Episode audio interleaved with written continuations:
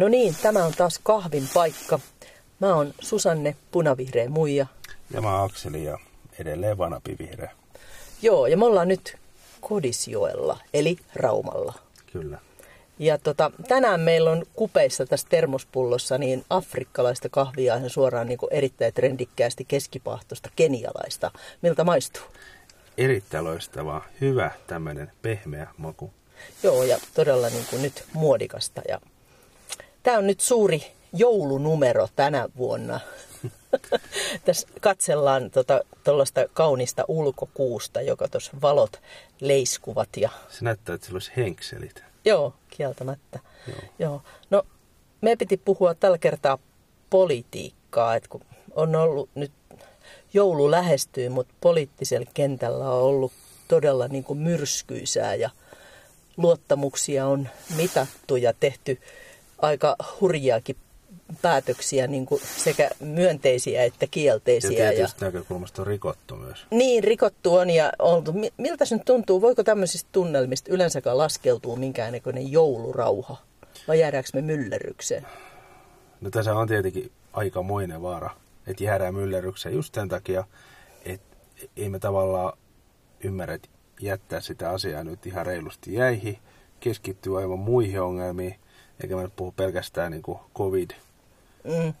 vaan ihan, ihan muuten vaan, että meillä on paljon muitakin ongelmia kuin tämä asia ja, ja tota, rahaa siihenkin uppoo tämmöisen riitelyyn ja, ja muuta. Että tota, kyllä mä näkisin ennemmin, että, että nyt ihan reilusti rauhoitutaan ja tyhjennetään mielemme niin sanotusti ja keskitytään nyt vaan viettämään joulua luultavasti aivan erilaisella tavalla kuin viime vuonna. Ainakin suuremmalla osalla meistä tulee olemaan varsinkin isoissa kaupungeissa ja, ja tota, noi, näillä epidemia-alueilla niin varsin erilainen joulu.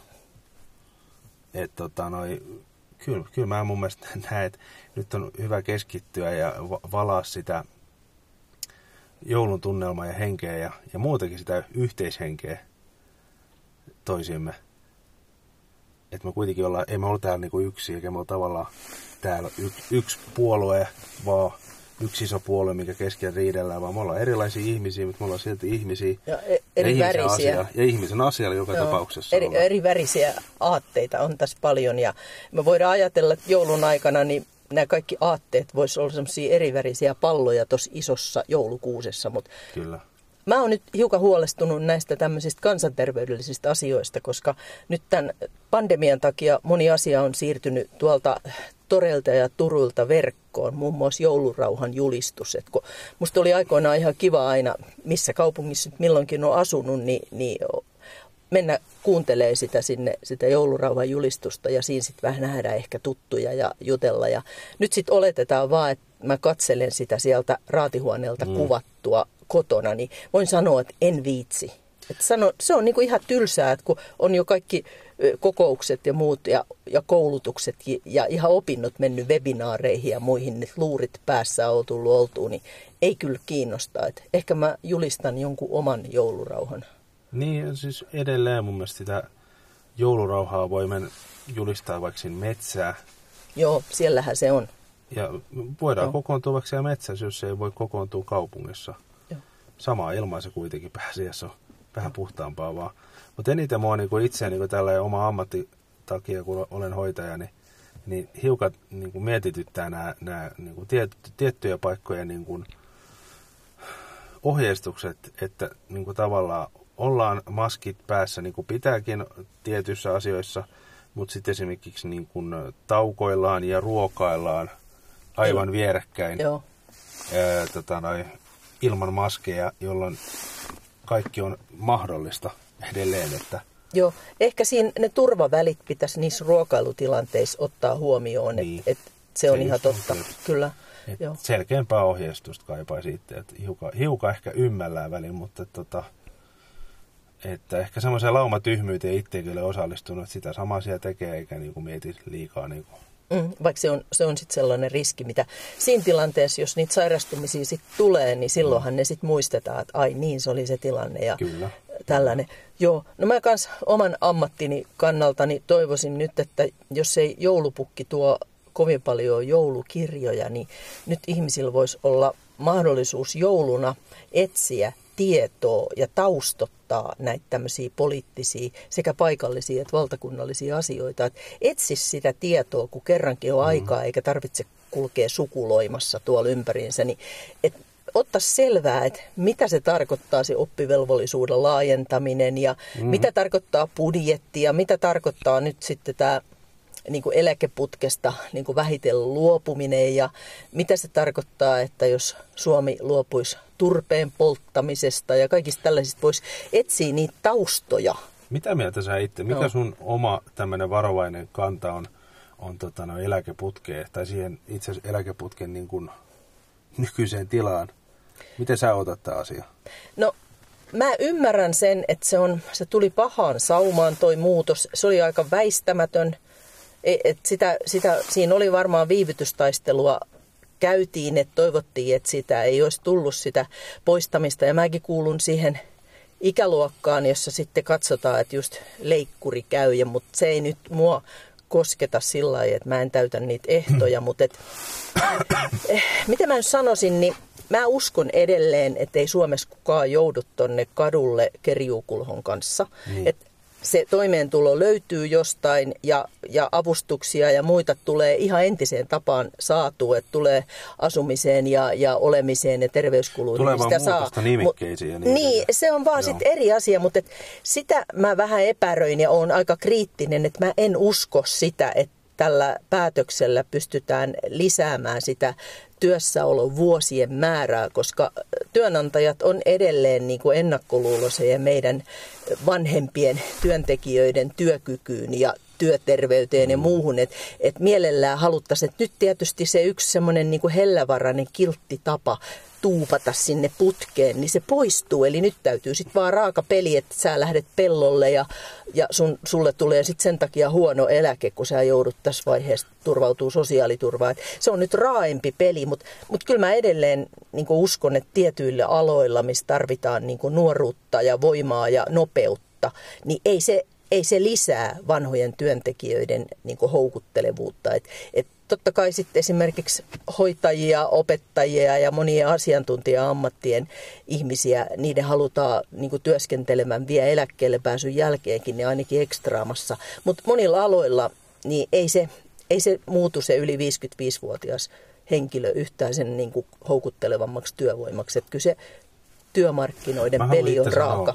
Näin, no, näin noin kymmenisen vuotta työuraa takana, niin, niin tota, meidän sukupolvi ei ole kyllä yhtään sen luotettavampaa sairasloma asioiden tai muiden Kysehän on mielikuvista. Tai, niin, mä että se on jotenkin niin vääränlainen, vaikka jotenkin ehkä ajattelisin, että mä koettaisin pedata niin kuin oman sukupolven työahkeruutta ja motivaatiota ja muuta. Ja, ja siis varmasti kaikenlaista ääripäähän löytyy e-, erilaisia niin kuin yksilöitä joka ikä jakaumassa ja, ja niin edelleen. Mutta mä silti jotenkin niin kuin enemmän niin kuin vaalisin näitä ihmisiä, kenellä on työuraa hiukan enemmän e, niin kuin, takana ja, ja työkokemusta ja semmoista niin kuin, työnouhauta ja tämmöistä, koska tota,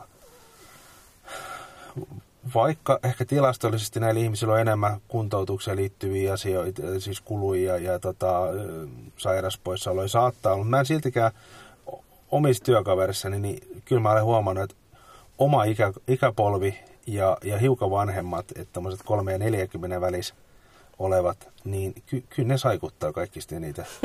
No paras työporukkahan on sellainen, missä on hyvin paljon niin kuin eri ikäisiä ihmisiä, eri taustaisia ihmisiä ja molempaa sukupuolta, että niin. tota, si- siinä mielessä se on niin kuin ihan hyvä asia. Mutta nämä mielikuvat vaan siitä, että tavallaan, että jos nuoret on sellaisia, että niillä tulee perheen takia poissaoloja, niin se jotenkin me nähdään niin kuin myönteisempänä, että sitten vanhempi ihminen, jos tulee sairauksia ja jotain tämmöisiä niin. vaivoja, niin sitten ajatellaan, niin. että siitä tulee kuluja tietenkin tämäkin on täysin omakohtaista kokemusta tällaista, mutta ei, ei tämäkään niin pelkästään ollut sitä, että, että lapsi on ollut kipeänä tai joku muu tämmöinen asia, vaan ihan ö, liittyen omiin henkilökohtaisiin ö, sairastumisiin, elämän äkillisiin kriiseihin ja muutoksiin. Joo, ja niitähän voi tulla kaiken ikäisille. Niitä tulee kaiken ikäisille, mutta mä en tarkoita, että mä olin itse kokenut enemmän, että ihan, voidaan mun mielestä sanoa, että ihan yhtä lailla tai jopa enemmän sitä tulee sillä porukalla, jolla on vielä 30 vuotta, 2-30 vuotta työuraa edessä, kun niillä,